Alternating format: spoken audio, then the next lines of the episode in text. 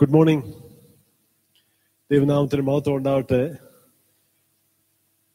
നമ്മൾ ഇന്ന് പലക്കാലം 7 ലൊക്കേഷൻസ് ആയിട്ട് ഒരുമിച്ച് കൂടി ദൈവത്തെ ആരാധിക്കാനും മഹത്വപ്പെടുത്താനും കൂടിയിരിക്കുന്നത് വളരെ സന്തോഷമുണ്ട്.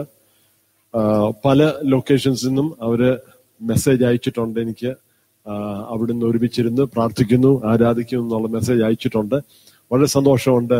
നമ്മൾ ദൈവത്തെ ഇങ്ങനെ ആരാധിക്കാൻ വേണ്ടി ദൈവം നമുക്ക് ഈ തന്ന അവസരം. നമ്മൾ ചില ആഴ്ചകളായിട്ട് ഒരു സീരീസ് ഓഫ് സെർമൻസ് നമ്മൾ ശ്രദ്ധിച്ചുകൊണ്ടിരിക്കുവായിരുന്നു. ചില സന്ദേശങ്ങൾ, ഒരു ഗ്രൂപ്പായിട്ടുള്ള സന്ദേശം നമ്മൾ ശ്രദ്ധിച്ചുകൊണ്ടിരിക്കുവായിരുന്നല്ലോ. ആത്മീയ അച്ചടക്കങ്ങൾ, സ്പിരിച്വൽ ഡിസിപ്ലിൻസ്. ഇന്ന് യോഹന്നാന്റെ സുവിശേഷം 13 അധ്യായത്തിലേക്ക് നമ്മുടെ ശ്രദ്ധയെ തിരിക്കാം. Spiritual disciplines. ആദ്യം നമ്മളെ പ്രാർത്ഥന, രണ്ടാമത് ഫാസ്റ്റിംഗ് ഉപവാസം, മൂന്നാമത് ഇന്ന് നോക്കാൻ പോകുന്നത് സർവീസ്, ശുശ്രൂഷ, മറ്റുള്ളവരെ നമ്മൾ സേവിക്കുന്നു സഹായിക്കുന്നു, ശുശ്രൂഷ. സ്തോത്രം. ഈ ഒരു സന്ദേശം ഇത് കഴിഞ്ഞിട്ട് ചില 3 കൂടെ ഉണ്ട്. Time alone with God. എല്ലാ ദിവസവും നമ്മൾ ദൈവത്തോട് കൂടെ കുറച്ച് സമയം ചെലവഴിക്കുന്നത്, അത് പ്രാർത്ഥിക്കാന്, വചനം വായിക്കാന്, വചനം ധ്യാനിക്കാനും, ദൈവസന്നിധിയിൽ കുറച്ച് സമയം ചെലവഴിക്കാന് സമയം എടുക്കുന്നതാണ് അടുത്ത പ്രാവശ്യം നോക്കുന്നത്. അത് കഴിഞ്ഞിട്ട് സോളിറ്റ്യൂഡ്, ഏകാന്തത, അതിന്റെ ബെനിഫിറ്റ്, ഏകാന്തത ബെനിഫിറ്റ് നമ്മൾ നോക്കുന്നതായിരിക്കും. അവസാനം ഗിവിങ്, കൊടുക്കുന്നതിന്റെ ബെനിഫിറ്റ്സ്. ഇതെല്ലാം സ്പിരിച്വൽ ഡിസിപ്ലിൻസ്, നമുക്ക് ഉള്ള ആത്മീയ അച്ചടക്കങ്ങള്. ഈ അച്ചടക്കങ്ങള് അല്ലെങ്കിൽ ഡിസിപ്ലിൻ നമ്മുടെ വളർച്ചയുടെ ഒരു ഭാഗമാണ്, അല്ലേ? ഡിസിപ്ലിൻ വളർച്ചയുടെ ഒരു ഭാഗമാണ്. അതില്ല എങ്കിൽ നമുക്ക് വളർച്ച ഉണ്ടാകാത്ത, വളർച്ചയുടെ മാത്രമല്ല ഗ്രോത്തും സസ്റ്റനൻസും വളർച്ചയുടെയും നിലനിൽപ്പിന്റെയും ഒരു ഭാഗമാണ്. അതില്ല എങ്കിൽ നമുക്ക് വളർച്ച ഉണ്ടാകത്തില്ലെന്ന് മാത്രമല്ല, നമ്മുടെ ശരീരവും നമ്മുടെ മനസ്സും നമ്മുടെ ജീവിതവും നിലനിൽക്കാൻ ഒക്കത്തില്ല ഡിസിപ്ലിൻ ഇല്ല എങ്കിൽ. ഓക്കെ, നമ്മുടെ ജീവിതത്തില് നമുക്ക് ചില അച്ചടക്കങ്ങൾ ഉള്ളത് കൊണ്ടാണ് നമ്മുടെ ജീവിതം മെയിൻറ്റെയിൻ ചെയ്യുന്നു പോകുന്നത്. അതില്ല എങ്കിൽ പ്രോപ്പറായിട്ട് മെയിൻറ്റെയിൻ ചെയ്യാൻ ഒക്കത്തില്ല നമുക്ക്. അതേപോലെ തന്നെ ആത്മീയ അച്ചടക്കങ്ങൾ, സ്പിരിച്വൽ ഡിസിപ്ലിൻസ് നമ്മുടെ ആത്മീയ ജീവിതത്തിലെ നമ്മുടെ വളർച്ചയ്ക്കും നമ്മുടെ ആത്മീയ ജീവിതം സസ്റ്റെയിൻ ചെയ്യാനും നമ്മളെ സഹായിക്കുന്നു. നമ്മൾ ഒരിക്കലും ചിന്തിക്കരുത്, ഞാൻ ഇത്രയും വർഷം മുമ്പേ യേശുവിനെ എന്റെ സ്വന്തം രക്ഷയായിട്ട് സ്വീകരിച്ചു, ഞാൻ സ്നാനപ്പെട്ടു, കർത്താവിന്റെ ആത്മാവിന്റെ അഭിഷേകത്താൽ ആത്മാവിന്റെ നിറവ് ഞാൻ അനുഭവിച്ചു, അല്ലെങ്കിൽ ദൈവം പല പല ഗിഫ്റ്റിങ്സ്, പല ആത്മാവിന്റെ വരങ്ങൾ എനിക്ക് തന്നു, അത് ഞാൻ ഉപയോഗിച്ചു, അത് ഞാൻ പ്രവർത്തിച്ചു. അത് പോരാ. ചില അച്ചടക്കങ്ങൾ അന്ന് നടന്ന കാര്യത്തോ അന്ന് ചിന്തിച്ചിട്ട് കാര്യമല്ല. ഇന്ന് നമ്മുടെ ജീവിതത്തിൽ ആത്മീയമായിട്ടുള്ള ചില അച്ചടക്കങ്ങൾ ഉണ്ടെങ്കിൽ അത് നമ്മളെ വളർത്തുകയും അത് നമ്മളെ നിലനിർത്തുകയും ചെയ്യും. ഇത് രണ്ടും നമ്മുടെ ജീവിതത്തിൽ അത്യാവശ്യമാണ്. അപ്പം ഇന്ന് നോക്കുന്ന അച്ചടക്കം ഇതാണ്, സർവീസ്, ശുശ്രൂഷ. ഓക്കെ, നമുക്ക് ഈ വേദഭാഗം ഒന്ന് വായിക്കാം. യോഹന്നാന്റെ സുവിശേഷം 13 അധ്യായം, അതിന്റെ 1 തൊട്ട് 17 വരെ. ആ ഓരോ ലൊക്കേഷൻസിലുള്ളവര് ആരെങ്കിലും ഒരാള് ദയവായിട്ട് അതെടുത്ത് ഉറക്കെ, അല്ലെങ്കിൽ ഇത് ഇവിടെ വായിക്കുന്നുണ്ടല്ലോ അത് കേട്ടാ മതി. ദയവായിട്ട് വായിച്ചു. പെസഹ പെരുന്നാളിന് മുൻപേ താൻ ഈ ലോകം വിട്ട് പിതാവിന്റെ അടുക്കൽ പോകുവാനുള്ള നാഴിക വന്നു എന്ന് യേശു അറിഞ്ഞിട്ട് ലോകത്ത് തനിക്കുള്ളവരെ സ്നേഹിച്ചതുപോലെ അവസാനത്തോളം അവനെ സ്നേഹിച്ചു. അത്താഴമായപ്പോൾ പിശാച് ശീമോന്റെ മകനായ യൂദാ ഇസ്കര്യോത്തിന്റെ ഹൃദയത്തിൽ അവനെ കാണിച്ചു കൊടുക്കുവാൻ തോന്നിച്ചിരുന്നു. പിതാവ് സകലവും തന്റെ കയ്യിൽ തന്നിരിക്കുന്നുവെന്നും താൻ ദൈവത്തിന്റെ അടുക്കൽ നിന്ന് വന്ന് ദൈവത്തിന്റെ അടുക്കൽ പോകുന്നുവെന്നും യേശു അറിയുക കൊണ്ട് അത്താഴത്തിൽ നിന്ന് എഴുന്നേറ്റ് വസ്ത്രമൂരി വെച്ച് ഒരു തുവർതെടുത്ത് അരയിൽ ചുറ്റി ഒരു പാത്രത്തിൽ വെള്ളം പകർന്നു ശിഷ്യന്മാരുടെ കാൽ കഴുകുവാനും അരയിൽ ചുറ്റിയിരിക്കുന്ന തുണി കൊണ്ട് തുവർത്തുവാനും തുടങ്ങി. അവൻ ശീമോൻ പത്രോസിന്റെ അടുക്കൽ വന്നപ്പോൾ അവൻ അവരോട്, കർത്താവേ, നീ എന്റെ കാൽ കഴുകുന്നുവോ എന്ന് പറഞ്ഞു. യേശു അവനോട്, ഞാൻ ചെയ്യുന്നത് നീ ഇപ്പോൾ അറിയുന്നില്ല, പിന്നെ അറിയും എന്നുത്തരം പറഞ്ഞു. നീ ഒരു നാളും എന്റെ കാൽ കഴുകുകയില്ല എന്ന് പത്രോസ് പറഞ്ഞു. അതിന് യേശു, ഞാൻ നിന്നെ കഴുകാതിരുന്നാൽ നിനക്ക് എന്നോടുകൂടെ പങ്കില്ല എന്നുത്തരം പറഞ്ഞു. അപ്പോൾ ശീമോൻ പത്രോസ്, കർത്താവേ, എന്റെ കാൽ മാത്രമല്ല കൈയും തലയും കൂടെ കഴുകണമേ എന്ന് പറഞ്ഞു. യേശു അവനോട്, കുളിച്ചിരിക്കുന്നവൻ കാലല്ലാതെ കഴുകുവാൻ ആവശ്യമില്ല, അവൻ മുഴുവനും ശുദ്ധിയുള്ളവൻ. നിങ്ങൾ ശുദ്ധിയുള്ളവർ ആകുന്നു, എല്ലാവരും അല്ലതാനും എന്ന് പറഞ്ഞു. തന്നെ കാണിച്ചു കൊടുക്കുന്നവനെ അറിഞ്ഞിരിക്കെ കൊണ്ടത്രേ എല്ലാവരും ശുദ്ധിയുള്ളവരല്ല എന്ന് പറഞ്ഞത്. അവൻ അവരുടെ കാൽ കഴുകിയിട്ട് വസ്ത്രം ധരിച്ച് വീണ്ടും ഇരുന്ന് അവരോട് പറഞ്ഞത്, ഞാൻ നിങ്ങൾക്ക് ചെയ്തത് ഇന്നതെന്ന് അറിയുന്നുവോ? നിങ്ങൾ എന്നെ ഗുരുവും കർത്താവും എന്ന് വിളിക്കുന്നു. ഞാൻ അങ്ങനെ ആകൊണ്ട് നിങ്ങൾ പറയുന്നത് ശരി. കർത്താവും ഗുരുവുമായ ഞാൻ നിങ്ങളുടെ കാൽ കഴുകിയെങ്കിൽ നിങ്ങളും തമ്മിൽ തമ്മിൽ കാൽ കഴുകേണ്ടതാകുന്നു. ഞാൻ നിങ്ങൾക്ക് ചെയ്തതുപോലെ നിങ്ങളും ചെയ്യേണ്ടതിന് ഞാൻ നിങ്ങൾക്ക് ദൃഷ്ടാന്തം തന്നിരിക്കുന്നു. ആമേൻ ആമേൻ ഞാൻ നിങ്ങളോട് പറയുന്നു, ദാസൻ യജമാനേക്കാൾ വലിയവനല്ല, ദൂതൻ തന്നെ അയച്ചവനേക്കാൾ വലിയവനല്ല. ഇത് നിങ്ങൾ അറിയുന്നുവെങ്കിൽ ചെയ്താൽ ഭാഗ്യവാന്മാർ. നിങ്ങളെ എല്ലാവരെയും കുറിച്ച് പറയുന്നതല്ല. Thank you. യേശു ക്രിസ്തു ഈ ഭൂമിയിലായിരുന്നപ്പം ചെയ്ത ഈ ശുശ്രൂഷ, അത് നമ്മൾ ഒരു എക്സാമ്പിളായിട്ട് എടുത്ത് നമ്മളും എങ്ങനെ ശുശ്രൂഷ ചെയ്യണമെന്നുള്ളത് പഠിക്കാൻ വേണ്ടി മൂന്ന് കാര്യം ഈ ഒരു പ്രവൃത്തിയിൽ നിന്ന് ഞാൻ എടുത്ത് പറയാൻ താല്പര്യപ്പെടുന്നു. മൂന്ന് കാര്യം. ഒന്ന്, know who you are. നിങ്ങൾ ആരെന്ന് നിങ്ങൾ അറിയണം. ഞാൻ ആരാ എന്നുള്ളൊരു ചോദ്യം വളരെ പ്രാധാന്യമായിരിക്കുന്നുണ്ട്. ഞാൻ ആരാ എന്നുള്ളൊരു ക്ലിയർ ആയിട്ടൊരു അണ്ടർസ്റ്റാൻഡിങ് എനിക്ക് വേണം. നോക്കിയാൽ മൂന്നാമത്തെ വാക്യം തൊട്ട്, 3-4, പിതാവ് സകലതും തൻ്റെ കയ്യിൽ തന്നിരിക്കുന്നു എന്ന് താൻ ദൈവത്തിന്റെ അടുക്കൽ നിന്ന് വന്നു. ദൈവത്തിന്റെ അടുക്കൽ പോകുന്നു എന്ന് യേശു അറിഞ്ഞിരിക്കെ. യേശു ആരാ എന്ന് അറിഞ്ഞ് ഈ ശുശ്രൂഷ ചെയ്തു. ഞാൻ വിശ്വസിക്കുന്നത് ഇത് എഴുതിയിരിക്കുന്ന എഴുത്തുകാരൻ വളരെ ക്ലിയറായിട്ട്, വളരെ ചിന്തിച്ച് സൂക്ഷ്മതയോടെ ഈ വാക്യത്തിന്റെ പ്ലേസ്മെന്റ് അവിടെ ആയിരുന്നു ഞാൻ വിശ്വസിക്കുന്നു. വെറുതെ ഒരു കഥ പറഞ്ഞു പോവല്ല. യേശു ആരാ എന്നറിഞ്ഞ് തന്റെ ശിഷ്യന്മാരുടെ കാല് കഴുകാൻ തുടങ്ങി. എന്നെ എപ്പോഴും സ്പർശിച്ചിട്ടുള്ള ഒരു കാര്യം ഇതാണ്, ഈ വാക്യത്തിന്റെ പ്ലേസ്മെന്റ്. നോക്കിയേ, 3-ാം വാക്യത്തിൽ തന്നെ ഇതിന്റെ പ്ലേസ്മെന്റ് യോഹന്നാൻ വളരെ ക്ലിയർ ആയിട്ട് കൊടുക്കുന്നുണ്ട്. യേശു പറയുന്നത്, യേശു ആരാന്നറിഞ്ഞിട്ട് ഈ പ്രവൃത്തി ചെയ്യാൻ വേണ്ടി ഒരു സ്റ്റെപ്പ് എടുത്തു. ആരാ കാല് കഴുകേണ്ടത്? ആരാ നമ്മൾ താന്ന ജോലി എന്ന് പറയുന്നത് ചെയ്യുന്നത്? ഞാനൊരു കഥ കേട്ടിട്ടുണ്ട്. ഈ ഫേമസ് ആയിട്ടുള്ള ആൾക്കാർ മരിച്ചവരെ കുറിച്ചുള്ള കഥകളൊക്കെ പറയുമ്പോൾ എത്ര സത്യമുണ്ടെന്ന് നമുക്കറിയത്തില്ല. എന്നാലും അത് ഒരു നല്ലൊരു ഇലിസ്ട്രേഷനാണ്. എബ്രഹാം ലിങ്കനെ കുറിച്ച് ഒരു കഥ ഞാൻ കേട്ടിട്ടുണ്ട്. ഒരു പ്രാവശ്യം എബ്രഹാം ലിങ്കൻ അദ്ദേഹത്തിന്റെ ഷൂ പോളിഷ് ചെയ്തുകൊണ്ടിരിക്കുക. അപ്പൊ ഒരു വ്യക്തി അദ്ദേഹത്തോട് ചോദിച്ചു, സാറേ, അന്ന് പ്രസിഡന്റ് ആയിരിക്കുന്ന സമയത്താണ്, ചോദിച്ചു, സാറിന്റെ തന്നെ ഷൂ പോളിഷ് ചെയ്യുവാന്നോ എന്നൊരു ചോദ്യം ചോദിച്ചു. അപ്പോഴദ്ദേഹം ഷൂ പോളിഷ് ചെയ്തുകൊണ്ടിരിക്കുന്നപ്പോഴ് ആ ചോദിച്ച വ്യക്തിയോട് ചോദിച്ചു, പിന്നെ നിങ്ങൾ ആരുടെ ഷൂ ആ പോളിഷ് ചെയ്യുന്നത് എന്ന് ചോദിച്ചു. അദ്ദേഹം പറഞ്ഞു, ഞാൻ എൻ്റെ ഷൂ അല്ലാതെ ആരുടെ ഷൂ ആ ഞാൻ പോളിഷ് ചെയ്യേണ്ടത്? ആ ചോദിച്ച വ്യക്തി, അദ്ദേഹത്തിന്റെ ചിന്താഗതി ഇതായിരുന്നു,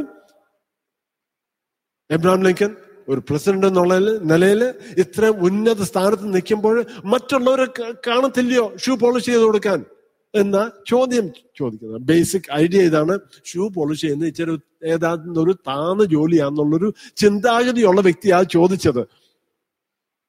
നമുക്ക് പലപ്പോഴും, പ്രത്യേകിച്ച് നമ്മുടെ കേരളത്തില്, നമ്മുടെ ഇന്ത്യയില് അല്ലെ, ഒത്തിരി ജോലിക്ക് പല വേല ചെയ്യുന്ന പല പ്രവർത്തിക്ക് പല ക്ലാസിഫിക്കേഷൻസ് ഉണ്ട്. ഇന്നതൊക്കെ ഇന്നാരേ ചെയ്യത്തുള്ളൂ, ഇന്നതൊക്കെ ഇങ്ങനെയുള്ള ആൾക്കാര്. പണ്ട് എനിക്ക് തോന്നുന്നു ഓരോ വർഗം അല്ലെങ്കിൽ ജാതി ഇങ്ങനെയൊക്കെ തിരിച്ചിട്ടുണ്ടായിരുന്നു അല്ലെ. ദൈവം സൃഷ്ടിച്ചത് എല്ലാവരെയും സൃഷ്ടിച്ചു. പ്രവർത്തികളോ ഏതൊക്കെ ജോലി ചെയ്യുന്നു എല്ലാവർക്കും ചെയ്യാം. ആ ഒരു ലെവലിലോട്ട് നമ്മൾ ഇപ്പം വന്നുകൊണ്ടിരിക്കുവാണ്. അത് വളരെ നല്ലതാണ്. കാരണം മനുഷ്യരെല്ലാം മനുഷ്യരാണ്, അതിനപ്പുറം നമ്മൾ ചിന്തിക്കാൻ പാടില്ല. ഓക്കെ, എന്നാലും പ്രവർത്തിക്ക് വ്യത്യാസം, യെസ്. വാല്യൂവിന് വ്യത്യാസമുണ്ടോ? യെസ്. യേശു ആരായിരുന്നു? പിതാവിൽ നിന്ന് വന്നു, പിതാവിങ്കിലേക്ക് മടങ്ങി പോകുന്നു. പല പ്രാവശ്യവും ശ്രദ്ധിച്ചോണേ, പല പ്രാവശ്യവും യേശുവും പരീശന്മാരുമായിട്ടുള്ള തർക്കം നടന്നപ്പോൾ, സംസാരം നടന്നപ്പോൾ യേശു എപ്പോഴെങ്കിലും സ്വർഗത്തിൽ നിന്ന് വരുന്നതിനെ കുറിച്ച് പറഞ്ഞിട്ടുള്ളപ്പോൾ അവർ ദേഷ്യപ്പെട്ടു. ഞാൻ സ്വർഗത്തിൽ നിന്ന് ഇറങ്ങി വരുന്ന അപ്പം എന്ന് പറഞ്ഞു അല്ലെ. അങ്ങനെയുള്ള വാക്കുകൾ സ്വർഗത്തിൽ നിന്ന് വന്നു, സ്വർഗത്തിൽ നിന്ന് ഇറങ്ങി വരുന്നു എന്നുള്ളൊരു വാക്ക് പറഞ്ഞപ്പോഴത്തേക്ക് അവർക്ക് ദേഷ്യമാണ്. അതിന് കാരണം അവർക്കറിയാം സ്വർഗത്തിൽ നിന്ന് ആരെ ഇറങ്ങി വരുന്നത്, സ്വർഗത്തിൽ ആരെയിരിക്കുന്നത്, ദൈവം അല്ലാതെ വേറെ ആരുമല്ല സ്വർഗത്തിലിരിക്കുന്നത്. അങ്ങനാണെങ്കിൽ യേശു സ്വർഗത്തിൽ നിന്ന് വന്നു എന്ന് പറയുമ്പോൾ അതിനുടനെ അതിന്റെ അർത്ഥം ഇതാണ്, യേശു ദൈവമാണ്. അതുകൊണ്ട് അവർ പറഞ്ഞു ഇത് ബ്ലാസ്ഫമിയാന്ന് പറഞ്ഞുകൊണ്ട് യേശുവിനെ കല്ലെറിഞ്ഞ് കൊല്ലാൻ വേണ്ടി പല പ്രാവശ്യം ശ്രമിച്ചു. കാരണം ഒരിക്കലും പറയാൻ പാടില്ലാത്തൊരു കാര്യമാണ്. എന്നാലും യേശു പറഞ്ഞത് ബേസിക്കലി സത്യമാണ്. അവർക്കതങ്ങോട്ട് ഉൾക്കൊള്ളാനൊക്കുന്നില്ല, വിശ്വസിക്കാനൊക്കുന്നില്ല. അപ്പോഴ് ഈ 3-4 വാക്യത്തിൽ യേശു ഇത് അറിഞ്ഞ് ഇത് മനസ്സിലാക്കി എന്ന് പറഞ്ഞതും അതിവിടെ അത് എഴുതി വെച്ചേക്കുന്നതിന്റെ ഉദ്ദേശം ഇതാണ്, യേശു ദൈവമാണെന്ന് മനസ്സിലാക്കിക്കൊണ്ട് തന്നെ ഈ ശിഷ്യന്മാരുടെ കാല് കഴുകാൻ തുടങ്ങി. നമ്മളെ തന്നെ ഒന്ന് മനസ്സിലാക്കണം. നമ്മളെ തന്നെ മനസ്സിലാക്കുമ്പോൾ നമ്മൾ മറ്റുള്ളവരെ ശുശ്രൂഷിക്കാൻ, മറ്റുള്ളവരെ സേവിക്കാൻ, മറ്റുള്ളവരെ സഹായിക്കാൻ, മറ്റുള്ളവരെ സ്നേഹിക്കാൻ, മറ്റുള്ളവരെ ലിഫ്റ്റ് ചെയ്യാൻ വേണ്ടി നമുക്ക് അങ്ങനൊരു അവസരം ഉണ്ടാകും. എന്നാലും പലരും അവരാരാന്നുള്ളൊരു ബോധ്യം പ്രോപ്പറായിട്ടില്ല എങ്കിൽ പലരും തേടിക്കൊണ്ടിരിക്കുക, ഞാൻ ആരാ, മറ്റുള്ളവരെങ്ങനെ എന്നെ ഒന്ന് അംഗീകരിക്കുമോ, മറ്റുള്ളവരെന്നെ സ്നേഹിക്കുമോ, അല്ലെങ്കിൽ ഞാൻ ആരുമല്ല എന്നുള്ളൊരു ഫീലിംഗ് എൻ്റെ ഉള്ളിൽ കിടക്കുക. അത് കിടക്കുമ്പോൾ എനിക്കെപ്പോഴും സംശയം, ആരെങ്കിലും എന്നെ അക്സെപ്റ്റ് ചെയ്യുമോ ഇല്ലയോ എന്നുള്ളൊരു സംശയം. എന്നാലും ഞാൻ ആരാ എന്ന് ഉറപ്പുണ്ടെങ്കിൽ എനിക്കൊന്നും ഭയപ്പെടണ്ട. ഞാൻ താന്ന് ജോലി വല്ലതും ചെയ്താൽ ആൾക്കാർ എന്നെ കുറിച്ച് താന്ന ലെവലിൽ ചിന്തിക്കുമോ, ഞാൻ ആരാന്ന് എനിക്ക് ഷുവർ അല്ലെങ്കിൽ ചിലപ്പോൾ അങ്ങനെ ചിന്തിക്കാം. അത് മാത്രമല്ല, ഞാൻ ആരാ എന്നുള്ള കാര്യത്തിൽ ഉറപ്പില്ല എങ്കിൽ, അല്ലെങ്കിൽ അതിന് വ്യത്യാസം വരുന്നതാണെങ്കിൽ, താന്ന ലെവലിലുള്ള ജോലി ചെയ്യുവാണെങ്കിൽ താന്ന് പോകും എന്നുള്ളൊരു ഭയം ഉണ്ടാകാം. എന്നാലും യേശു ദൈവം എന്നുള്ളൊരു കാര്യത്തിന് വ്യത്യാസം ഉണ്ടാകുമോ? ഉണ്ടാകത്തില്ല. ആരെന്ത് പറഞ്ഞാലും, ആർക്കെന്ത് അഭിപ്രായം ഉണ്ടെങ്കിലും, ആർക്കും യേശുവിനെ ഇഷ്ടമല്ലെങ്കിലും ഒരു കുഴപ്പമില്ല, യേശു ദൈവം ഉള്ളെന്നൊരു കാര്യം വ്യത്യാസം ഉണ്ടാകത്തില്ല. ഞാനത് പറഞ്ഞതിന്റെ വിശേഷം ഇതാണ്, നമ്മൾ ആരാ, ഞാൻ ആരാ. ഞാൻ പലപ്പോഴും ക്ലാസ് പഠിപ്പിക്കും സ്റ്റുഡൻസിനോട്, ഞാൻ പറഞ്ഞു ഞാൻ എൻ്റെ കാർഡിൽ പ്രത്യേകിച്ച് വലിയ കാര്യങ്ങളൊന്നും എഴുതാറില്ല, എൻ്റെ പേരിൻ്റെ കൂടെ ഒന്നും കൂട്ടിച്ചേർക്കാറില്ല, ജസ്റ്റ് അലക്സിനെ ഇടാറുള്ളൂ, അലക്സി ജോർജ് അത് ഇടാറുള്ളൂ. ഞാൻ പറഞ്ഞത് ഇടുന്നതിന്റെ കാരണം ഇതാണ്, വേറെ പലതും ഇടാൻ ഒക്കുമെങ്കിലും ഇട്ടിട്ട് കാര്യമില്ല, കാരണം അതൊന്നും വിഷയമല്ല. എന്നാലും ഞാൻ ആരാ എന്നുള്ള ഏറ്റവും ഉന്നതമായിട്ടുള്ള എനിക്കുള്ള പൊസിഷൻ ഇതാണ്, ഞാനൊരു ദൈവപൈതലാണ്. ഞാൻ ഒരു ദൈവപൈതലാന്നുള്ളൊരു അണ്ടർസ്റ്റാൻഡിങ് അത് മാറ്റാനൊക്കത്തില്ല, നിങ്ങൾക്ക് മാറ്റാനൊക്കത്തില്ല, വേറെ ആർക്കും മാറ്റാനൊക്കത്തില്ല. എന്നെ ആർക്കും ഇഷ്ടമല്ലെങ്കിലും അതിന് മാറ്റമില്ല. ഞാൻ എത്ര താഴെ ജോലി ചെയ്താലും അതൊരു വ്യത്യാസമല്ല. പിന്നെ ഞാൻ ഏത് വസ്ത്രം ഇട്ടാലോ അതൊരു വ്യത്യാസമില്ല. അതുകൊണ്ട് വൃത്തിയായിട്ട് വേഷം കൊണ്ട് നടക്കണമെന്നല്ല ഞാൻ പറയുന്നത്. വൃത്തിയായിട്ട് നടക്കുന്ന സമൂഹത്തിലെ ഒരു ഭാഗമായിരിക്കുന്നു, വൃത്തിയായിട്ട് നടക്കുന്നു. എന്നാലും ഞാൻ വേറെ ആരെ കാണിക്കാൻ വേണ്ടി ഏതാണ്ട് ഒരു വേഷം ധരിച്ച് നടന്നിട്ട് കാര്യമില്ല. കാരണം എനിക്ക് ഞാൻ ആരാന്നറിയാം, അതിൽ ഉറച്ചു നിൽക്കുവാം, അതിൽ മാറ്റം വരുത്തില്ല. കാരണം ഞാൻ ഒരു ദൈവപൈതലാണ്. അപ്പോഴൊന്നാമത് ഞാൻ ആരാ എന്ന് ഞാൻ മനസ്സിലാക്കണം. രണ്ടാമത് 13 തൊട്ട് 17 വാക്യത്തില് ഒരു പ്രത്യേക ഇമ്പോർട്ടൻ്റ് ആയിട്ടൊരു കാര്യം പറഞ്ഞിട്ടുണ്ട്. രണ്ടാമത് പറയേണ്ട ഇതാണ്, serve those of lower stature.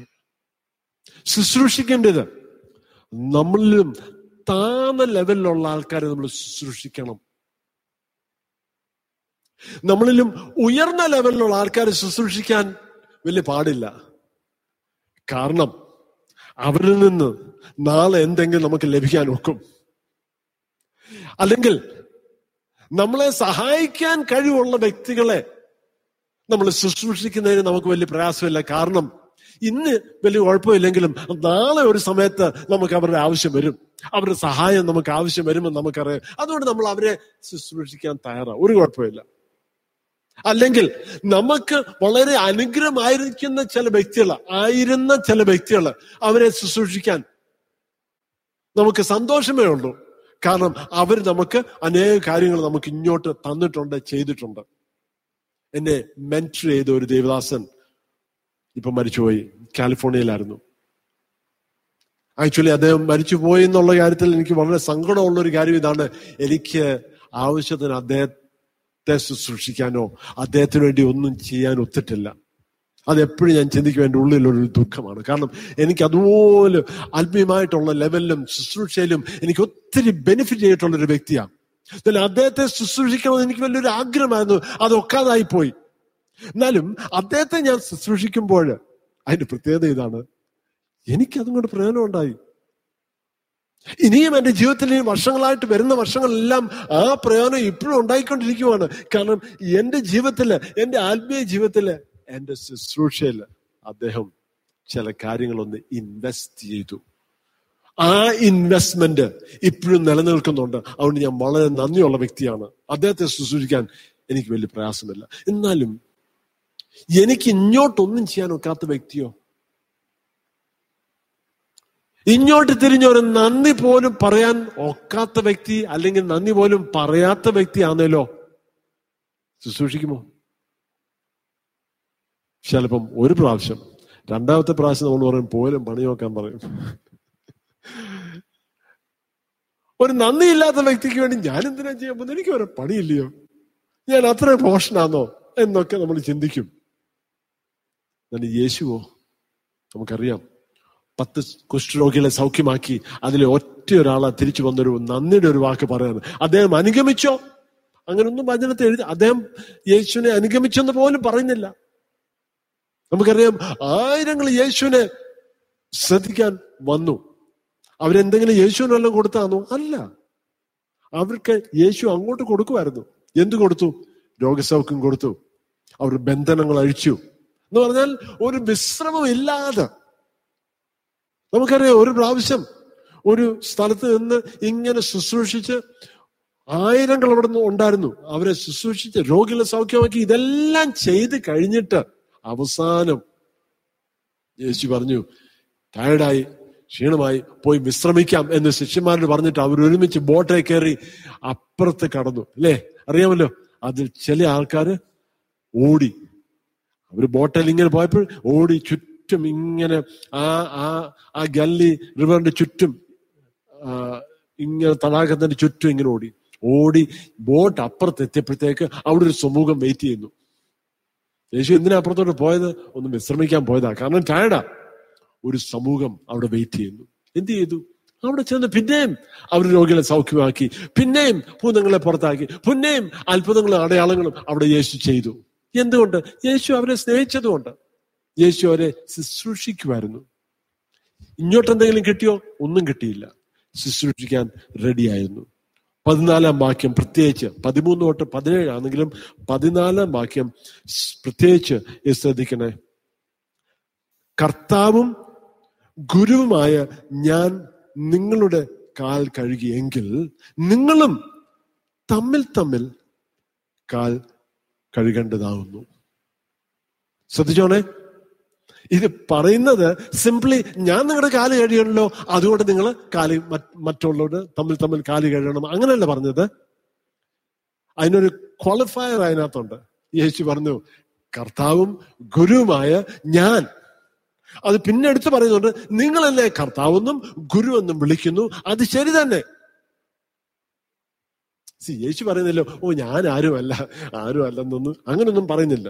യേശു വളരെ ക്ലിയർ ആയിട്ട് പറയുക, ഞാൻ കർത്താവ് തന്നെയാ, ഞാൻ നിങ്ങളുടെ ഗുരുവാ, ഞാൻ നിങ്ങളുടെ അധ്യാപകനാ, ഞാൻ നിങ്ങളെ ഇതെല്ലാം ആ പൊസിഷനൊന്നും താത്തു വയ്ക്കില്ല. ആ പൊസിഷനെ തന്നെ നിന്നോണ്ട് തന്നെ എന്ത് ചെയ്യുക?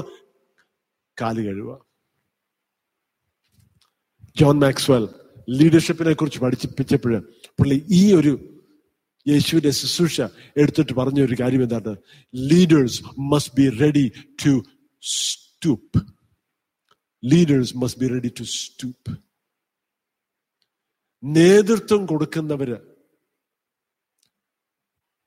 കുനിയാൻ റെഡി ആയിരിക്കണം.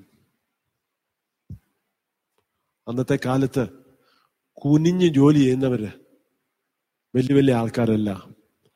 അന്നത്തെ കാലത്ത് കുനിഞ്ഞ് ജോലി ചെയ്യുന്നവര് ചെറിയ ആൾക്കാരാണ്, സമൂഹത്തിൽ തള്ളപ്പെട്ടവരാ, സമൂഹത്തിൽ ആരും ശ്രദ്ധിക്കാത്തവരാ, സമൂഹത്തിൽ ആർക്കും വേണ്ടാത്തവരാ.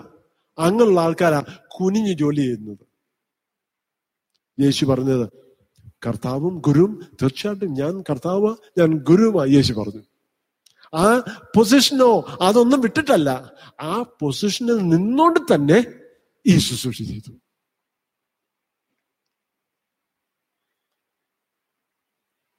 ആദ്യം ഞാൻ പറഞ്ഞു തന്നു, നമ്മൾ ആരാന്ന് നമ്മൾ മനസ്സിലാക്കണം. Know who you are. ഈ അധ്യായത്തിന്റെ ആരംഭത്തിൽ തന്നെ നമ്മൾ കാണുന്നു, 3-4 വാക്യത്തില് യേശു ആരാന്ന് അറിഞ്ഞിട്ട് സ്വർഗത്തിൽ നിന്ന് വന്നു, സ്വർഗത്തിൽ നിന്ന് മടങ്ങിപ്പോന്നു. ആരാ സ്വർഗത്തിൽ നിന്നും വരുന്നത്?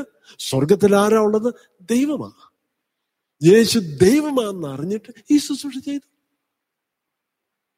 രണ്ടാമത്, നമ്മളിലും താന്നവരെ, താന്നവരാരാ? സമൂഹത്തിൽ താന്നതാന്ന് പറയുന്നവരെ നമ്മൾ ശുശ്രൂഷിക്കാൻ തയ്യാറായിരിക്കണം. കാരണം നമ്മൾ എങ്ങനെ എന്തുവാന്ന് പറഞ്ഞാലും നമ്മൾ ആക്ച്വലി ഈ സമൂഹത്തിന്റെ ഒരു പ്രോഡക്റ്റാ, അല്ലെ? ഈ സമൂഹത്തിന്റെ ഉള്ളിലുള്ളതായതുകൊണ്ട് നമ്മളാന്നേലും ഇങ്ങനത്തെ ഒരു പ്രോഡക്റ്റാ. ഇന്നാര് കൂടിയ ആളാ, ഇവര് കുറഞ്ഞ ആളാ, ഇവരിങ്ങനത്തെ ആളാ, ഇങ്ങനെ പല പല കാറ്റഗറിയിൽ നമ്മൾ അങ്ങ് ആൾക്കാരെ അങ്ങ് ആക്കിയേക്കുക, സമൂഹം അങ്ങനെ ആക്കിയേക്കുക, നമ്മളും വളർന്നു വരുമ്പോഴും അങ്ങനെ അങ്ങ് ചിന്തിച്ചേക്കുക. എന്നാലും യേശു പറയുന്നു, ഇതെല്ലാം മാറ്റിവെച്ചിട്ട് എന്ത് ചെയ്യണം? നിങ്ങൾ ആരാണോ എവിടാണോ ശുശ്രൂഷിക്കാൻ തയ്യാറായിരിക്കണം. ആരെ ശുശ്രൂഷിക്കണം? തമ്മിൽ തമ്മിൽ ശുശ്രൂഷിക്കാൻ നമ്മൾ തയ്യാറായിരിക്കണം. നമ്മൾ എന്ത് ചെയ്യാനൊക്കും? നമ്മൾ എങ്ങനെ ശുശ്രൂഷിക്കാനൊക്കും? ശുശ്രൂഷയ്ക്ക് വേണ്ടി ഏതൊക്കെ പ്രവൃത്തികളാണ് നമുക്ക് ചെയ്യാൻ ഒക്കുന്നത്? രോഗികളായിട്ടുള്ള ആൾക്കാരുള്ളപ്പോൾ നമ്മുടെ അരുവിന്റെ വാട്സാപ്പ് ഗ്രൂപ്പില് അല്ലെങ്കിൽ ആ പ്രേയർ ഗ്രൂപ്പിനകത്ത് മെസ്സേജ് ഇടാറുണ്ട്. ഇന്നാർക്ക് വയ്യ, ഇന്നാരും ഹോസ്പിറ്റലിലാണ്, ഈ 1-2 ആഴ്ച മാത്രം ആരെയും വിസിറ്റ് ചെയ്യണ്ട, ഈ 1-2 ആഴ്ചത്തെ ഈ കൊറോണ വൈറസിന്റെ വിഷയം കൊണ്ട് ഇപ്പോഴും ആരെയും വിസിറ്റ് ചെയ്യേണ്ട, വേണം ഫോൺ വിളിച്ച് അവർക്ക് ഫോണിൽ കൂടെ വാക്കൊന്ന് പ്രാർത്ഥിക്കാമെങ്കിൽ നല്ലതാണ്. എന്നാലും ഈ വിഷയം മാറിക്കഴിഞ്ഞിട്ട്, ഈ പ്രശ്നങ്ങളൊന്നും മാറിക്കഴിഞ്ഞിട്ട് ആർക്കെങ്കിലും വയ്യാന്നുണ്ടെങ്കിൽ തീർച്ചയായിട്ടും കുടുംബമായിട്ട് ആ ഭവനത്തിൽ പോയി അവരെ ഒന്ന് വിസിറ്റ് ചെയ്തിട്ട് ഒരു വാക്ക് പ്രാർത്ഥിക്കുക. ഒരു കാര്യം ചെയ്യണം, ആരെങ്കിലും വയ്യ എന്നറിയുമ്പോൾ ആദ്യം ഞങ്ങളൊന്ന് വിളിച്ചൊന്ന് അറിയിക്കുക, ഇന്നാർക്ക് വയ്യ എന്ന് പറഞ്ഞിട്ട് നിങ്ങൾ തന്നെ ഉടനെ തന്നെ പോയി അങ്ങ് വിസിറ്റ് ചെയ്യുക. പാസ്റ്റർ വന്ന് വിസിറ്റ് ചെയ്തോളും ചെയ്യണം അതല്ല, ഒന്ന് അറിയിച്ചേക്കുക. ഒരു മെസ്സേജ് അയച്ചാലും മതി, ഒന്ന് അറിയിച്ചിട്ട് നിങ്ങൾ ഉടനെ തന്നെ പോയി അവിടെ വിസിറ്റ് ചെയ്ത് അവർക്ക് വേണ്ടി ഒരു വാക്ക് പ്രാർത്ഥിക്കുക. ചർച്ചിലോട്ട് ഞായറാഴ്ച രാവിലെ വരുമ്പോൾ വാഹനമില്ലാത്തവർക്ക് ഒരു റൈഡ് കൊടുക്കാൻ ഒക്കുമോ? കുറെ വർഷങ്ങൾ മുമ്പേ അയാൾ എന്നോട് പറഞ്ഞു, പക്ഷെ നമുക്ക് ചർച്ചിന് ഒരു ബസ് മേടിക്കണം, നമുക്ക് പ്രാർത്ഥിക്കാം, ഒരു ബസ് മേടിക്കണം ചർച്ചിന്. അന്ന് ഞാൻ പറഞ്ഞു, സഹോദരാ ഒരു കാര്യം ചെയ്യാം, ഞാൻ പ്രാർത്ഥിക്കുന്നത് ഒരു ബസ് മേടിക്കാനല്ല, ഞാൻ പ്രാർത്ഥിക്കുന്നത് ചർച്ചിലുള്ള എല്ലാവർക്കും ദൈവം വാഹനം കൊടുക്കണമെന്ന്. സ്തോത്രം. എനിക്ക് വളരെ സന്തോഷമുണ്ട്. പലപ്പോഴും ഇവിടെ വണ്ടി ഇടാൻ തിരക്കാം, വണ്ടി ഇടാൻ സ്ഥലമില്ല. ചിലപ്പോൾ ഒരു വണ്ടി ഇട്ടിട്ട് അതിനെ ബ്ലോക്ക് ചെയ്ത് 1-2 വണ്ടികൾ ഇവിടെ ഇടാറുണ്ട്. അപ്പുറത്തെ സ്ഥലം നമുക്ക് റെഡിയാക്കി എടുക്കണം, ഇനി നമുക്ക് പെതുക്കെ അവിടെ വണ്ടി പാർക്കിങ്ങിന് റെഡിയാക്കി എടുക്കണം. നമുക്ക് പ്രാർത്ഥിക്കാം, എല്ലാവർക്കും വാഹനം കൊടുക്കാം, പിന്നെ ഒരു വിഷയമല്ലല്ലോ. അല്ലെങ്കിൽ വണ്ടി ബസ്സും മേടിച്ചു കഴിഞ്ഞാൽ പിന്നെ ആര് ഓടിക്കും? ആര് പെട്രോൾ അടിക്കും? അല്ലെങ്കിൽ ആര് ഡീസൽ അടിക്കും? ആര് അതിനെ ഫിക്സ് ചെയ്യും? ആരതിനെ കഴുകും? ആരത് വൃത്തിയാക്കും? ഇതെല്ലാം കൂടെ അത് എവിടെ കൊണ്ടിടും? ഇതെല്ലാം വിഷയങ്ങൾ നമ്മൾ ഹാൻഡിൽ ചെയ്യേണ്ടി വരത്തില്ല. നമുക്ക് എല്ലാവർക്കും വാഹനം ഉണ്ടെങ്കിൽ ഒരു വിഷയമില്ല. എന്നാൽ ഇപ്പോഴും വാഹനം ഇല്ലാത്ത ചിലരുണ്ടല്ലേ. വാഹനം ഇല്ലാത്തവർക്ക് റൈഡ് കൊടുക്കാൻ നോക്കുമോ? ആർക്കാ വാഹനം ഉള്ളത് ഇല്ല എന്ന് അറിയണമെങ്കിൽ ഞങ്ങളോടൊന്ന് ചോദിച്ചാൽ മതി, എന്നോടൊന്ന് ചോദിക്കുക, അല്ലെങ്കിൽ pastor Sebi, pastor Blessan, pastor ഫിന്നോടൊന്ന് ചോദിക്കാം. അതാകുമ്പോൾ നമുക്കറിയാം ആർക്കുണ്ട്. വാഹനമില്ലാത്തവർക്ക് റൈഡ് കൊടുക്കുക. എല്ലാം നമുക്ക് മേഴ്സി ബാസ്ക്കറ്റ് ഉണ്ട്, ഓക്കെ, എല്ലാ ആഴ്ചയിലും പറയുമെങ്കിലും അതിലെന്തെങ്കിലും ഓരോ ആഴ്ചയിലും ചെറിയൊരു ഐറ്റം കൊണ്ടുവന്ന് ഒരു ഡൊണേഷൻ എല്ലാ ആഴ്ചയിലും കൊണ്ടുവരാം മേഴ്സി ബാസ്ക്കറ്റ്. രണ്ടാമത്, ആ മേഴ്സി ബാസ്ക്കറ്റ് എന്ത് ചെയ്യണം, നമ്മളൊരു കിറ്റായിട്ട് കൊണ്ടുപോയിട്ട് നമ്മുടെ ചുറ്റുമുള്ള ഭവനങ്ങൾ, പ്രയാസത്തിലും കഷ്ടതയിലും ഉള്ള ആൾക്കാർ, അവർക്ക് നമ്മളത് കൊടുക്കണം. എനിക്കാരെയും അറിയത്തില്ല, എനിക്ക് ആരുമായിട്ടൊരു ബന്ധമില്ല, ഞാൻ ആരോടും സംസാരിക്കാൻ പോകത്തില്ല, ഞാൻ എൻ്റെ കാര്യം നോക്കിപ്പോ ഒക്കത്തില്ല, അങ്ങനെ ചെയ്യാൻ പാടില്ല. കർത്താവിന് അത് ചെയ്യാൻ മറന്നല്ലോ. എനിക്ക് സമയമില്ല, ചുമ്മാ എനിക്ക് സ്വർഗത്തിലെ കാര്യങ്ങളും എല്ലാ കാര്യവും നോക്കാൻ എനിക്ക് സമയമില്ല എന്ന് പറഞ്ഞാൽ ഒക്കുമോ? അല്ല, നമ്മുടെ താനെ ഈ ലോകത്തിലേക്ക് യേശു ഇറങ്ങി വന്നു. നമ്മളെപ്പോലുള്ള സാധാരണ മനുഷ്യരെ ശുശ്രൂഷിച്ച്, സ്നേഹിച്ച്, നമ്മളെ കരുതി ഇതെല്ലാം ചെയ്ത് യേശു നമുക്ക് വേണ്ടി ഒരു എക്സാമ്പിളായിട്ട് ചെയ്ത് നമ്മളും അത് ചെയ്യേണ്ടത് അത്യാവശ്യമാണ്. അത് ഡിസ്ട്രിബ്യൂട്ട് ചെയ്യാൻ വേണ്ടി നമ്മൾ തന്നെ ഒരു സ്റ്റെപ്പ് എടുക്കുക, മറ്റുള്ളവരെ ശുശ്രൂഷിക്കുക. നേരത്തെ പറഞ്ഞിട്ടുള്ള വാക്യം ഓർമ്മയുണ്ടോ? മറ്റുള്ളവരെ നമ്മളെക്കാട്ടിലും ശ്രേഷ്ഠരെന്നെണ്ണി. ശ്രേഷ്ഠനാണോ അല്ലയോ, അത് അതിനെക്കുറിച്ച് ചിന്തിക്കണ്ട. നമ്മൾ മറ്റുള്ളവരെ നമ്മളെക്കാട്ടിലും ശ്രേഷ്ഠരെന്നെണ്ണി നമ്മൾ അവരെ ട്രീറ്റ് ചെയ്യണം, അവരോട് ഇടപെടേണ്ടി അങ്ങനെ ആയിരിക്കണം. മറ്റുള്ളവരെ നമ്മളെക്കാട്ടിലും ശ്രേഷ്ഠര, ഞാൻ മറ്റുള്ളവരെ സേവിക്കേണ്ടവരാന്നുള്ള രീതിയിൽ ചിന്തിച്ചു വേണം നമ്മൾ ശുശ്രൂഷിക്കാൻ. അത് വേറെ ഒരു ഉദാഹരണം ഞാൻ പലപ്പോഴും പറയും. ചർച്ചിൽ വാഹനം ഇടുമ്പോൾ വളരെ സന്തോഷം, ഏറ്റവും ഫ്രണ്ടിൽ കൊണ്ട് അങ്ങോട്ട് ഡോറിന്റെ ഫ്രണ്ടിൽ കൊണ്ട് പാർക്ക് ചെയ്യാമെങ്കിൽ ഏറ്റവും നല്ല. എനിക്കത് വലിയ താല്പര്യം കേട്ടോ, വേറെ ഒന്നും നോക്കണ്ട, ഡോറിന്റെ ഫ്രണ്ടിൽ പാർക്ക് ചെയ്ത് അങ്ങ് നേരെ അങ്ങ് എനിക്ക് താല്പര്യം. എന്നാലും അതിനെക്കാട്ടിലും നല്ല എന്ത് ചെയ്യണം, മറ്റുള്ളവരെ ശ്രേഷ്ഠരെന്നെണ്ണി ഏറ്റവും നല്ല പാർക്കിങ് മറ്റുള്ളവർക്ക് കൊടുത്തിട്ട് ഇച്ചിരി ദൂരെ കൊണ്ടങ്ങ് പാർക്ക് ചെയ്യണം. ഏറ്റവും അപ്പുറത്തെ അറ്റത്തുനിന്ന് വേണം പാർക്കിങ് നമ്മൾ തുടങ്ങാൻ. അവിടെ നിന്ന് പാർക്ക് ചെയ്ത് ഇങ്ങോട്ട് വരണം. കാരണം ലേറ്റായിട്ട് വരുന്നവര് നമ്മൾ പറയും, ആഹാ, ഞാൻ നേരത്തെ കഷ്ടപ്പെട്ട് ഒരുങ്ങി റെഡിയായി വന്ന് ശനിയാഴ്ച രാത്രിയിലെ കാര്യങ്ങളെല്ലാം റെഡിയാക്കി വെച്ചു, ഷർട്ടും എല്ലാം തേച്ച് റെഡിയാക്കി വെച്ച് ഞാൻ മെനക്കെട്ട് നേരത്തെ വന്നിട്ട് നല്ല പാർക്കിങ് വല്ലവർക്കും കൊടുക്കണോ? അവര് സമയത്തിന് ഇറങ്ങാത്തവര്, അവര് സമയം നോക്കാത്തവര്, അവരാത്തവരില്ലാത്തവര് വേണ്ട. അങ്ങനൊന്നും ചിന്തിക്കുകയും വേണ്ട. ചിന്തിക്കേണ്ട എങ്ങനാ, മറ്റുള്ളവരെ എന്നെക്കാട്ടിലും ശ്രേഷ്ഠരെന്നെണ്ണി നല്ല പാർക്കിംഗ് മറ്റുള്ളവർക്ക് കൊടുക്കാം. പിന്നെ വേറെ ഒരു കാറ്റഗറി ഉണ്ട്, ഏതാണെന്നറിയോ? പലപ്പോഴും നമ്മുടെ വിസിറ്റേഴ്സ് ആയിട്ടുള്ളവര്, ആദ്യമായിട്ട് വരുന്നവര്. അവർ രാവിലെ 8 മണിക്ക് വരത്തില്ല. ആദ്യമായിട്ട് വരുന്നവരായിരിക്കും 8:45 9 മണിയൊക്കെ ആയിരിക്കും വരുന്നത്. അവർ വരുമ്പോഴ് അവർക്ക് ഏറ്റവും ഫ്രണ്ടിൽ പാർക്കിംഗ് അവർക്കും അവൈലബിൾ ആയിരിക്കട്ടെ. ദൂരെ പാർക്ക് ചെയ്യുന്നതിന് പകരം നമ്മുടെ ഭവനത്തിൽ ഒരു ഗസ്റ്റ് വരും, നമ്മൾ എന്ത് ചെയ്യും, നല്ല പാർക്കിങ് അവർക്ക് കൊടുക്കും, അല്ലേ? അവരുടെ വാഹനം പാർക്ക് ചെയ്യാൻ നല്ലത് അവർക്ക് കൊടുക്കും. വീട്ടിൽ ഉപയോഗിക്കുന്ന പ്ലേറ്റ് ആണെങ്കിലും ഏറ്റവും പഴയ പ്ലേറ്റ് എടുക്കും, ഒരിക്കലും ചെയ്യത്തില്ല. നമ്മുടെ വീട്ടില് ഏറ്റവും നല്ല പ്ലേറ്റ്, സാധാരണ നമ്മൾ പുത്തൻ പ്ലേറ്റ്, നമ്മൾ മിക്കവാറും എല്ലാവരും ചെയ്യുന്ന അല്ലെ, ഏറ്റവും പുത്തൻ പ്ലേറ്റ്, തൊടാത്തത്, ഉപയോഗിച്ചിട്ടില്ലാത്തത് എടുത്ത് വെച്ചിട്ടുണ്ട്. ആർക്ക് കൊടുക്കാന്? ഗസ്റ്റിന് കൊടുക്കാന്. കാരണം നമ്മുടെ മനോഭാവം ഉണ്ട്, നമ്മുടെ നമ്മൾ മറ്റുള്ളവരെ ശുശ്രൂഷിക്കുന്നൊരു മനോഭാവം, നമ്മുടെ ഗസ്റ്റിനെ ശുശ്രൂഷിക്കുന്നൊരു മനോഭാവം വെച്ചുകൊണ്ട് നമ്മുടെ ഗസ്റ്റിന് ഏറ്റവും നല്ലത് കൊടുക്കണം എന്നുള്ളൊരു മനോഭാവമുണ്ട്. അത് നമ്മൾ ഇവിടെയും നമ്മൾ അതേപോലുള്ള പ്രവൃത്തി ചെയ്യണം. വർഷിപ്പ് ടീമില് സെർവ് ചെയ്യാൻ റെഡിയാണ്. പാടാൻ കഴിവുണ്ടോ? റെഡിയായിട്ട് വാ. ഏതെങ്കിലും ഇൻസ്ട്രുമെന്റ് പ്ലേ ചെയ്യാൻ കഴിവുണ്ടോ? മുന്നോട്ട് വാ. അത് ഇൻസ്ട്രുമെന്റ് പ്ലേ ചെയ്യാൻ താല്പര്യമുണ്ടോ? എത്ര വേഗം പോയി ലെസൺ എടുത്ത് പഠിച്ച് പ്രാക്ടീസ് ചെയ്ത് വർഷിപ്പ് ടീം ജോയിൻ ചെയ്യുക. ഇത് കുഞ്ഞുങ്ങൾ ചെയ്യട്ടെ, പിള്ളേർ ചെയ്യട്ടെ, അങ്ങനത്തെ വേണ്ട, അങ്ങനെ ചിന്തിക്കണ്ട. ഇത് പിള്ളേർ കളിയാണോ കുഞ്ഞുകളിയാണോ അങ്ങനെ ചിന്തിക്കരുത്. ഇത് ഒരു ശുശ്രൂഷയാ. ആരെ ശുശ്രൂഷയാ? ദൈവജനത്തെ ശുശ്രൂഷിക്കുക, പിന്നെ എൻ്റെ പിതാവിനെ ശുശ്രൂഷിക്കുക. മറക്കരുതേ, ഞാൻ പണ്ട് ആരാധനയെ കുറിച്ച് നമ്മൾ പഠിപ്പിച്ചിട്ടുള്ള പറഞ്ഞതാ, ആരാധിക്കുമ്പോൾ നമ്മുടെ ഓഡിയൻസ് ആരാന്നറിയോ? ഇവിടെ ഇരിക്കുന്ന ഈ ജനങ്ങളല്ല ഓഡിയൻസ്. ആരാധിക്കുമ്പോൾ ഓഡിയൻസ് നമ്മുടെ പിതാവാ, നമ്മുടെ കർത്താവാണ് ഓഡിയൻസ്. നമുക്ക് ഒറ്റ ഒരു വ്യക്തിയാണ് നമ്മുടെ ഓഡിയൻസ്. നമ്മളെല്ലാവരും ഒരുമിച്ച് ആരാധിക്കുക, നമ്മുടെ ഓഡിയൻസ് ഒരാളാ. ഓഡിയൻസ് ഇഷ്ടപ്പെട്ടോ ഇല്ലയോ? ആരെ ഓഡിയൻസ്? ആ ഒരാള്. അദ്ദേഹത്തിന് ഇഷ്ടപ്പെട്ടോ? കർത്താവേ, അങ്ങടെ മുഖത്തൊരു പുഞ്ചിരിയുണ്ടോ ഞങ്ങളുടെ ആരാധന കണ്ടിട്ട്, എൻ്റെ ആരാധന കണ്ടിട്ട് പ്രസാദിക്കുന്നുണ്ടോ? ഞാൻ കൈ ഉയർത്തുന്നതും കൈ ഒട്ടുന്നതും എല്ലാം കണ്ടിട്ട് പ്രസാദിക്കുന്നുണ്ടോ? കാരണം എൻ്റെ കർത്താവിൻ്റെ മനോഭാവം കാണുന്നുണ്ട് കേട്ടോ. ഈ ഞായറാഴ്ച ഇവിടെ നിന്ന് ഞാൻ ചിരിച്ചോണ്ട് നിൽക്കുന്ന ഇതൊന്നും അല്ല, ദൈവം എൻ്റെ മനോഭാവവും എൻ്റെ ഹൃദയവും എൻ്റെ എല്ലാം കാണുന്ന കർത്താവാണ്. അപ്പം കർത്താവ് എൻ്റെ ആരാധന കാണുമ്പോൾ നിങ്ങൾ കാണുന്ന പോലെ അല്ല കേട്ടോ, ഞങ്ങൾ കാണുന്നതല്ല, അതിൻ്റെ അഡീഷണൽ ആയിട്ട് വേറെ ചില കാര്യങ്ങൾ കർത്താവ് കാണുന്നുണ്ട്. എൻ്റെ ജീവിതം, എൻ്റെ മനോഭാവം, എൻ്റെ ഇഷ്ടങ്ങൾ, എൻ്റെ ആഗ്രഹങ്ങൾ, എൻ്റെ ഹൃദയത്തിനുള്ളിൽ കിടക്കുന്ന പാപങ്ങളും എൻ്റെ ഹൃദയത്തിനുള്ളിൽ കിടക്കുന്ന റിബല്യനും എല്ലാം മറുതലപ്പും എല്ലാം എന്തൊക്കെയുണ്ടോ എൻ്റെ ഉള്ളിൽ, ദൈവത്തിൻ്റെ പ്രസാദകരമല്ലാത്ത എന്തൊക്കെ കാര്യങ്ങൾ ഉള്ളിലുണ്ടോ അതെല്ലാം ദൈവം കാണുന്നുണ്ട്. അതേ സമയത്ത് നിങ്ങൾ കാണുന്നത് ഈ ഒരു ഷർട്ടും പാൻറ്റും ഇതൊക്കെ ഇട്ടുകൊണ്ട് നിൽക്കുന്ന ഈ ഒരു നിപ്പൻ നിങ്ങൾ കാണുന്നുണ്ട്, കാണുന്നുള്ളൂ. എന്നാലും എൻ്റെ കർത്താവ് കാണുമ്പം ഇതെല്ലാം കാണുന്നു. സ്തോത്രം. ശുശ്രൂഷിക്കാൻ തയ്യാറാക്കുക, തമ്മിൽ തമ്മിൽ നമ്മൾ ശുശ്രൂഷിക്കുക.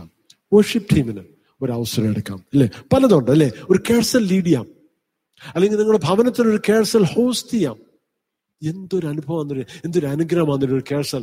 ഒരു 5, 10, 15 പേര് ഒരുമിച്ച് കൂടി കർത്താവിനെ ഒന്ന് ആരാധിക്കുകയും ദൈവവചനമെടുത്ത് അത് വായിക്കുകയും പഠിക്കുകയും ധ്യാനിക്കുകയും തമ്മിൽ തമ്മിൽ ഒന്ന് പ്രോത്സാഹിപ്പിക്കുകയും പ്രാർത്ഥന വിഷയങ്ങൾ പറഞ്ഞ് ഒന്ന് ഒരുമിച്ചൊന്ന് പ്രാർത്ഥിക്കുന്നതും എന്തൊരു അനുഗ്രഹമാണ്.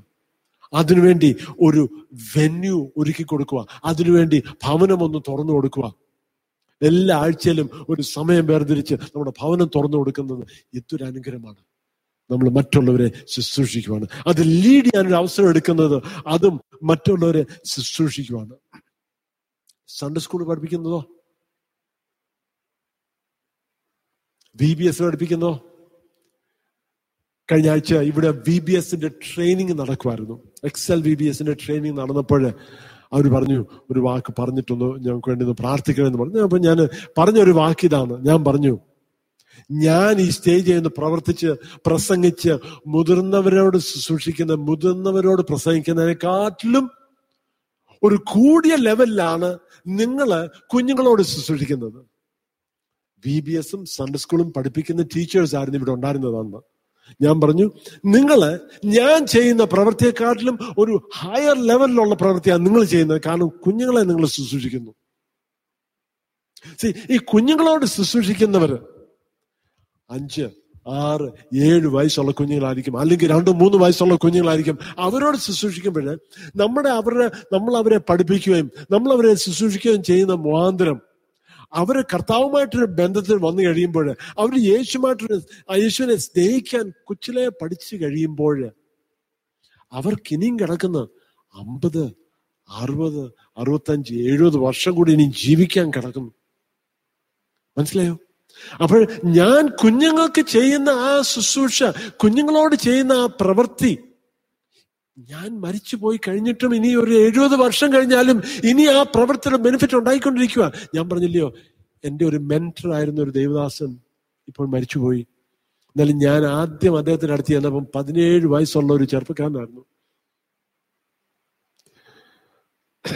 ചിലപ്പോൾ ഞങ്ങൾ പറഞ്ഞിട്ടുണ്ട്, 17 വയസ്സുള്ള ന്യൂയോർക്ക് സിറ്റി വളർന്ന ന്യൂയോർക്ക് സിറ്റി ടൈപ്പ് ആറ്റിറ്റ്യൂഡുള്ള ഒരു ചെറുപ്പക്കാരനാണ് അങ്ങോട്ട് ചെല്ലുന്നത്. അദ്ദേഹം എന്നെ സ്നേഹിച്ചു, എന്നെ സഹിച്ചു. എൻ്റെ മനോഭാവവും എൻ്റെ സംസാരവും എൻ്റെ രീതികളും എല്ലാം പുള്ളി ഒന്ന് സഹിച്ചു. കാരണം പുള്ളി ഒരു വളരെ ഒരു ഗ്രാമപ്രദേശം എന്നുള്ള രീതിയിലുള്ള സമൂഹത്തിലായിരുന്നു അദ്ദേഹം. ഞാൻ പട്ടണത്തിൽ നിന്ന് വരുന്നു, രണ്ടും ടോട്ടൽ ഡിഫറെൻറ്റാണ്. എന്നാലും പുള്ളി വളരെ അണ്ടർസ്റ്റാൻഡിംഗ് ആയിട്ട്, വളരെ കെയറിംഗ് ആയിട്ട്, വളരെ സ്നേഹത്തോട്, ഒന്നും പറയാതെ പല പ്രാവശ്യം ക്ഷമിച്ച് ക്ഷമിച്ച് ക്ഷമിച്ച് നിന്നൊരു വ്യക്തിയാണ്. ഞാൻ പറഞ്ഞില്ലയോ, അദ്ദേഹം ചെയ്ത പ്രവൃത്തി, അതിൻ്റെ ഫലം ഇന്നും ഇനിയും ഞാൻ എത്ര വർഷം ശുശ്രൂഷിക്കുന്നോ അതിൻ്റെ എല്ലാത്തിൻ്റെയും ബെനിഫിറ്റ് അദ്ദേഹം ചെയ്ത ആ പ്രവൃത്തി കൂടെ. സ്തോത്രം. കുഞ്ഞുങ്ങളെ സൺഡേ സ്കൂളിൽ പഠിപ്പിക്കുവോ, VBS പഠിപ്പിക്കുവോ, അത് പോട്ടെ, അവരോട് നല്ലൊരു വാക്ക് പറയുമ്പോൾ, കുഞ്ഞുങ്ങളെ കാണുമ്പോൾ അങ്ങനല്ല, കുഞ്ഞുങ്ങളെ കാണുമ്പോൾ ഒന്ന് കുനിഞ്ഞ് അവരുടെ ലെവലിലോട്ട് ഇറങ്ങി വന്ന്, മോനെ മോളെ എന്തുകൊണ്ട് വിശേഷം, ഇന്ന് ഈ ആഴ്ച ബൈബിൾ വായിച്ചോ, പ്രാർത്ഥിച്ചോ, എന്തുകൊണ്ട്, സ്കൂൾ എങ്ങനെയുണ്ട്, പഠിത്തം എങ്ങനെയുണ്ട് എന്നൊക്കെ ഒന്ന് ഒരു വാക്ക്, ഒരു നല്ല വാക്ക് കുഞ്ഞുങ്ങളോട് ചോദിക്കാമെങ്കിൽ, ഇങ്ങനെ നിന്നല്ല അവരുടെ ലെവലിലോട്ടൊന്ന് ഇറങ്ങി വന്ന് ഒരു നല്ല വാക്കൊന്ന് ചോദിക്കാമോ? അതൊക്കെ അവരുടെ ഹൃദയത്തെ ഒന്ന് തണുപ്പിക്കുകയും, നമ്മൾ അറിയുന്നില്ല അവരേതൊക്കെ പ്രശ്നങ്ങൾ കൂടെ കടന്നു പോകുന്നതെന്ന്. അവരുടെ ഭവനത്തില്, അവരുടെ സമൂഹത്തില്, അവരുടെ സ്കൂളില് എന്തൊക്കെ പ്രശ്നമാണ്. എന്നാലും ഈ കുഞ്ഞുങ്ങൾ അന്ന് പറഞ്ഞോട് നമ്മൾ അവരെ അങ്ങ് തള്ളിക്കളയരുത്. നമ്മളിലും ശ്രേഷ്ഠരെന്ന് എണ്ണി അവരെ ഒന്ന് സ്നേഹിക്കാനും അവരോട് നല്ലൊരു വാക്ക് പറയുക. അത് മുഖാന്തരം വരുന്ന 60-70 വർഷം അതിൻ്റെ ഒരു എഫക്റ്റ് കടന്നോളും. നമ്മൾ മരിച്ചു പോയി കഴിഞ്ഞാലും അതിൻ്റെ ബെനിഫിറ്റ് നമ്മുടെ അക്കൗണ്ടിലോട്ട് വന്നുകൊണ്ടിരിക്കുക. അതിൻ്റെ പ്രതിഫലം നമുക്ക് പിന്നെയും പിന്നെയും കിട്ടിക്കൊണ്ടിരിക്കുക. കാരണം അതുപോലത്തെ ഒരു ഇമ്പാക്റ്റ് ആണ് അതുണ്ടാവുന്നത്. സ്തോത്രം. പല രീതിയിലും നമുക്ക് ദൈവത്തെ ശുശ്രൂഷിക്കാൻ അവസരമുണ്ട്. ദൈവജനത്തെ, മറ്റുള്ളവരെ ശുശ്രൂഷിക്കാൻ അവസരം ഇവിടെ ചർച്ചയിൽ തന്നെ ഉണ്ട്. പിന്നെ ബൈബിൾ വായിക്കുന്നത് ദയവായിട്ട് ആരും ബൈബിൾ വായിക്കുന്നത് ഇവിടെ വായിക്കുന്നത് തള്ളിക്കളയരുതേ. അല്ലെങ്കിൽ ഒരു കാര്യം ചെയ്യുക, അടുത്ത ഞായറാഴ്ച തൊട്ട് ആരാധനയ്ക്ക് വരുമ്പോൾ ഞാൻ ബൈബിൾ വായിക്കാമെന്ന് പറഞ്ഞുകൊണ്ട് ഇവിടെ ഫ്രണ്ട് വന്ന് മൂലയ്ക്കൊന്ന് ഇരിക്കാമോ? ചില സമയത്ത് വിഷമം തോന്നും. ആ മൈക്ക് കൊടുക്കുമ്പം ഞാനിവിടെ പ്രസംഗിക്കാൻ നിൽക്കുമായിരിക്കും. അപ്പം മൈക്ക് കൊടുക്കുമ്പോൾ അങ്ങോട്ടും ഇങ്ങോട്ടും തള്ളുന്ന കാണുന്നത് ഭയങ്കര ഒരു വിഷമാണ്. ഞാനതുകൊണ്ട് ഇപ്പം മെനക്കെട്ട് ഞാൻ മലയാളം വായിച്ച് മെനക്കെട്ട് ഞാൻ തന്നെ അങ്ങ് വായിക്കാമെന്ന് അങ്ങ് ചിന്തിക്കുക. എനിക്കത് കാണുന്ന ഭയങ്കര വിഷമാണ്. യോ, ഇത്ര അനുഗ്രഹമായിരിക്കുന്ന വചനം വായിക്കാൻ ഒരു അവസരം കിട്ടുമ്പോഴും, ഒന്ന് വായിച്ച് കേൾപ്പിക്കാൻ അവസരം കിട്ടുമ്പോൾ തള്ളിക്കളയല്ലേ, മാറ്റിക്കളയല്ലേ, ആ അനുഗ്രഹം അങ്ങ് എടുത്തോണം. സ്തോത്രം. ആ ഒരു അവസരം ഒരിക്കലും മാറ്റരുത്. അതെനിക്ക് വേണമെന്ന് പറഞ്ഞങ്ങ് ചെയ്തോണം. അത് ഞാൻ പറഞ്ഞ് മുന്നേ വന്നിരിക്കുക, ഇവിടെ ഫ്രണ്ടിൽ വന്നിരിക്കുക, ആ മയക്കം കൊണ്ട് വരുന്ന കാണുമ്പോൾ അതും കയറി പിടിച്ചോണം. ഞാൻ ചെയ്യാം, എനിക്കത് ചെയ്യണം, ആ അനുഗ്രഹം എനിക്ക് കിട്ടട്ടെ. അത് വലിയൊരു അനുഗ്രഹമാണ്. സ്തോത്രം. ആദ്യം നമ്മൾ ആരാ നമുക്കൊന്ന് മനസ്സിലാക്കണം. രണ്ടാമത്, നമ്മളിലും താന്നവരെ ശുശ്രൂഷിക്കാൻ റെഡി ആയിരിക്കണം. യേശു പറഞ്ഞത് തമ്മിൽ തമ്മിൽ ശുശ്രൂഷിക്കണം, ഇത് ചെയ്യണമെന്ന് പറഞ്ഞു. മൂന്നാമത്, continue serving in your later years. അവസാന കാലത്തും ഈ ശുശ്രൂഷ തുടരണം. ഒന്നാം വാക്യം ഒന്ന് വായിക്കാമോ? പെസഹ പെരുന്നാളിന് മുൻപേ താൻ ഈ ലോകം വിട്ട് പിതാവിന്റെ അടുക്കൽ പോകുവാനുള്ള നാഴിക വന്നു എന്ന് യേശു അറിഞ്ഞിട്ട് ലോകത്തിൽ തനിക്കുള്ളവരെ സ്നേഹിച്ചതുപോലെ അവസാനത്തോളം അവരെ സ്നേഹിച്ചു. Thank you. അപ്പം ഈ പ്രവൃത്തി ചെയ്യുന്നത്, ഈ ഒരു ശുശ്രൂഷ ചെയ്തത് എന്ന യേശുവിന്റെ ശുശ്രൂഷന്റെ അവസാന കാലങ്ങളിലാണ്. പലപ്പോഴും താന്ന് ജോലി, സിമ്പിളായിട്ടുള്ള ജോലി, പലപ്പോഴും നമ്മൾ ചിന്തിക്കും ആരംഭത്തിൽ ഇതൊക്കെ ചെയ്ത് തുടങ്ങുക, പിന്നെ പതുക്കെ പതുക്കെ വളർന്ന് വളർന്ന് വളർന്ന് ഒരു ഹൈ ലെവലിലോട്ട് പോവാം. യേശു അങ്ങനെ ചിന്തിച്ചില്ല കേട്ടോ. യേശു ഒരിക്കലും അങ്ങനെ ചിന്തിച്ചില്ല. യേശുവിന്റെ ശുശ്രൂഷയുടെ അവസാന ഘട്ടത്തിലാണ് യേശു ശിഷ്യന്മാരുടെ കാല് കഴുകാൻ വേണ്ടി കുനിഞ്ഞ് ഈ പ്രവൃത്തി ചെയ്തത്. അത് വലിയൊരു അനുഗ്രഹമായി തീർന്നു. കാല് കഴുകാൻ ഒരു ശുശ്രൂഷ അവിടെ യേശു ചെയ്തത്. സ്തോത്രം. അവസാനത്തെ കാലത്താണ് ശുശ്രൂഷ ചെയ്യുന്നത്. മറ്റുള്ളവരെ സെർവ് ചെയ്യുന്നത് അവസാന കാലത്തിനു വേണ്ടിയുള്ളതാണ്. ഇന്നത്തേക്കല്ല, ആരംഭത്തിന് വേണ്ടിയല്ല, അവസാനം വരെ നിലനിൽക്കേണ്ടതാണ്. ഞാൻ ഈ സഭയിൽ വന്ന് കുറെ വർഷങ്ങളായി, അല്ലെങ്കിൽ ഞാൻ ഇത്രയും വർഷം മുമ്പേ കർത്താവിനെ അനുഗമിച്ചു, കർത്താവുമായിട്ടൊരു ബന്ധത്തിലായിത്തീർന്നു, ഇനി ഞാനിതൊന്നും ചെയ്തിട്ട് കാര്യമില്ല, കാരണം ഞാനൊരു അടുത്ത ലെവലിലോട്ട് വന്നല്ലോ, എനിക്ക് ചിന്തിക്കണ്ട. ഏത് ലെവലിലാണേലും നമ്മൾ ശുശ്രൂഷിക്കാൻ നമ്മൾ തയ്യാറായിരിക്കുക. അത് നമുക്ക് അനുഗ്രഹമായി തീരും. ശുശ്രൂഷ ചെയ്യുന്നത്, മറ്റുള്ളവരെ സഹായിക്കുന്നത്, മറ്റുള്ളവർക്ക് നമ്മളൊരു അനുഗ്രഹമായി തീരുന്നത്, മറ്റുള്ളവരെ നമ്മൾ ബലപ്പെടുത്തുന്നത്, മറ്റുള്ളവരെ നമ്മളൊന്ന് താങ്ങുന്നത്, മറ്റുള്ളവരെ നമ്മൾ സഹായിക്കുന്നത് ഏതൊക്കെ രീതിയിൽ നമുക്ക് പ്രയോജനം ഉണ്ടാകും, അതും കൂടെ ഞാനൊന്ന് പറഞ്ഞോട്ടെ. ശരിയാ, മറ്റുള്ളവരെ ശുശ്രൂഷിക്കുന്നത് അവരുടെ പ്രയോജനത്തിന് വേണ്ടി ആയിരിക്കണം. എന്നാലും അതിൻ്റെ കൂടെ തന്നെ നമുക്കും ചില പ്രയോജനം ഉണ്ടെന്ന് ഓർത്തോണം. അതൊന്ന് ഞാനൊന്ന് പറഞ്ഞേക്കാം. 7 കാര്യങ്ങൾ നമുക്കും പ്രയോജനപ്പെടാൻ സാധ്യത ഉള്ളത്.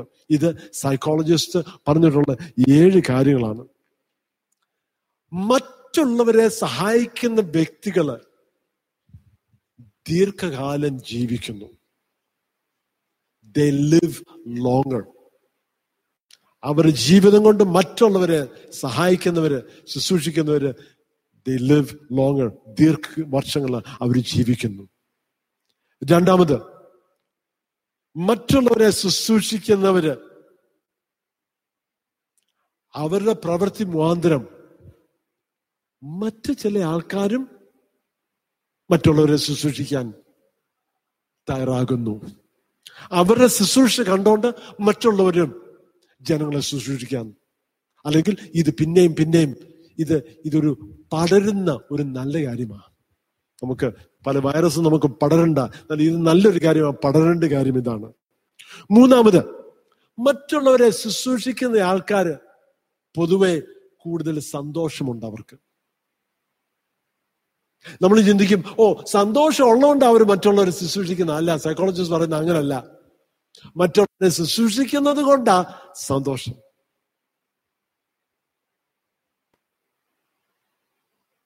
ഇംഗ്ലീഷില് നമ്മൾ എന്തെങ്കിലും ചെയ്യുമ്പോൾ നമ്മളൊരു വാക്ക് പറയും, താങ്ക് യു എന്ന് പറയും.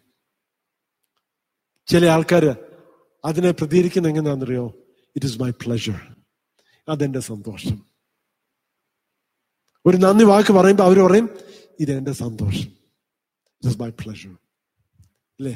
ആരെങ്കിലും നമ്മൾ വീട്ടിലോട്ട് വിളിച്ച് അവർക്ക് ഫുഡ് ഉണ്ടാക്കി കൊടുത്തു, അവരെ ഒന്ന് എന്തെങ്കിലും അവർക്ക് വേണ്ടി നന്മ നല്ല കാര്യം ചെയ്യുമ്പോൾ അവർ താങ്ക് യു പറയുമ്പോഴേ നമ്മൾ പറയുമ്പോ, ആ അറിയാമോ എത്ര പൈസ മുടക്കുന്നത് ഞാൻ ഈ ഇറച്ചി മേടിക്കാനും, ഒരിക്കലും നമ്മളെ പറയത്തില്ല. നമ്മൾ പറയും സന്തോഷം, ഞങ്ങളുടെ സന്തോഷത്തിന് വേണ്ടി ചെയ്യുവാന്ന് പറയും.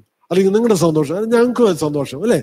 തീർച്ചയായിട്ടും മറ്റുള്ളവരെ ശുശ്രൂഷിക്കാൻ നമുക്കറിയാം, നമുക്കും അതൊരു സന്തോഷമാണ്. അടുത്തത്, ഇതും സൈക്കോളജിസ്റ്റ് പഠിച്ചുകൊണ്ടിരിക്കുന്ന ഒരു കാര്യമാണ്. ശരീരത്തിൽ ഒത്തിരി വേദന അനുഭവിക്കുന്ന വ്യക്തികള് മറ്റുള്ളവരെ ശുശ്രൂഷിക്കുമ്പോൾ അവരുടെ വേദനയ്ക്കും അവരൊരു ആശ്വാസം ലഭിക്കുന്നു. മറ്റുള്ളവരുടെ വേദന കാണുമ്പോൾ ഞാൻ മനസ്സിലാക്കും, ഓ എൻ്റെ വേദന അത്രയൊന്നുമില്ല. ഞാൻ തന്നെ വീട്ടിൽ കുത്തിയിരിക്കുമ്പോൾ ഞാൻ ഓർക്കുന്നത് എന്തുവാ? ഓ എൻ്റെ വേദന ഏറ്റവും വലിയ വേദന, വേറെ ആർക്കും ഒരു പ്രശ്നമില്ല, ആർക്കും ഒരു വേദനയില്ല. എന്നാലും ഞാൻ ഇറങ്ങി മറ്റുള്ളവരെ ശുശ്രൂഷിക്കാൻ തുടങ്ങുമ്പോൾ അവരുടെ വേദന, അവരുടെ ബുദ്ധിമുട്ട്, അവരുടെ പ്രയാസം കാണുമ്പോൾ ഞാൻ ഓർക്കും, ഓ എനിക്ക് അത്ര വലിയ പ്രശ്നമൊന്നും ഇല്ല എന്ന് ഞാൻ ചിന്തിക്കും. സ്തോത്രം. ക്രോണിക് പെയിൻ ഉള്ളവര് അതിന് പലപ്പോഴും ഒരാശ്വാസമാണ്.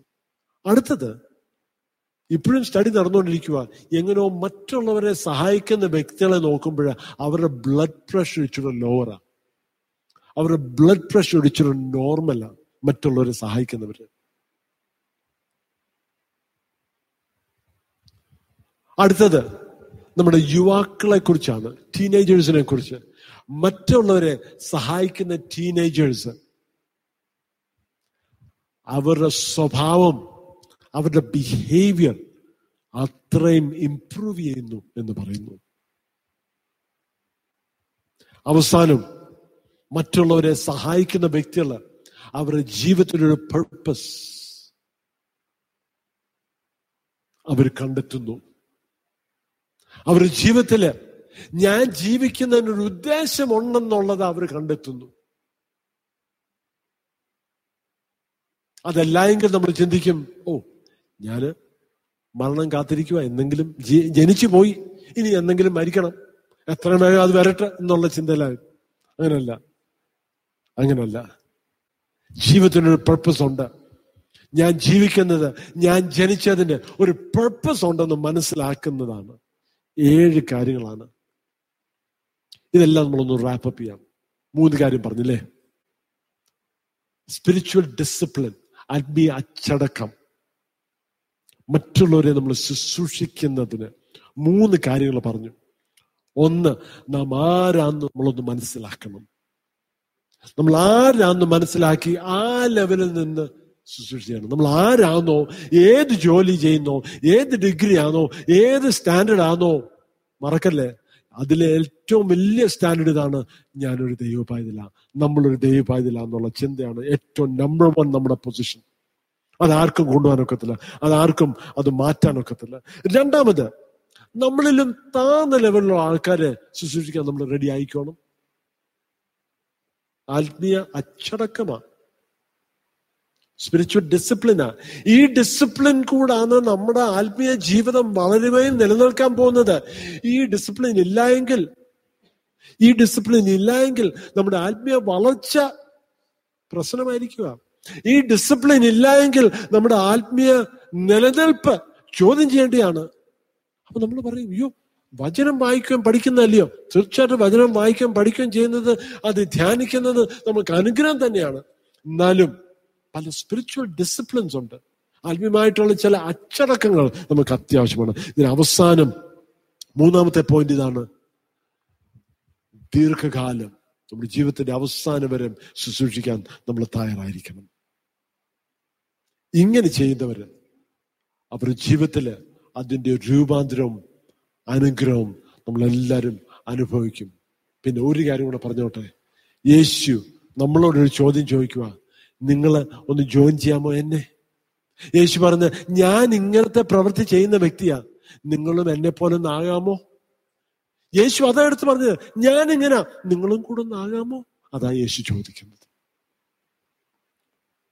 ലോകത്തിൽ വലിയ വലിയ ഉന്നത കാര്യമൊന്നുമല്ല യേശു ചോദിച്ചത്. യേശു പറഞ്ഞു, ഞാൻ ചെയ്തുപോലെ അങ്ങ് ചെയ്യാമോ? അതാ നമ്മളോടൊരു ചോദ്യമായി യേശു ചോദിക്കുന്നത്. നമ്മളൊന്ന് ഇൻവൈറ്റ് ചെയ്യുക, ഒരു ഇൻവിറ്റേഷൻ യേശു തരുക, ഞാൻ ചെയ്ത പോലും നിങ്ങളും ചെയ്യുക എന്നൊരു ഇൻവിറ്റേഷൻ. സ്തോത്രം. നമുക്ക് പ്രാർത്ഥിക്കാം. എല്ലാവർക്കും ഒരു നിമിഷം എഴുന്നേറ്റ് നിന്ന് നമുക്ക് പ്രാർത്ഥിക്കുകയും ചെയ്യാം. പ്രാർത്ഥിച്ചു കഴിഞ്ഞിട്ട് ആരാധനയ്ക്ക് വേണ്ടി നമുക്ക് റെഡിയാകും. ഒരു പാട്ടോട് അത് കഴിഞ്ഞിട്ടുണ്ടായിരിക്കും. സ്തോത്രം.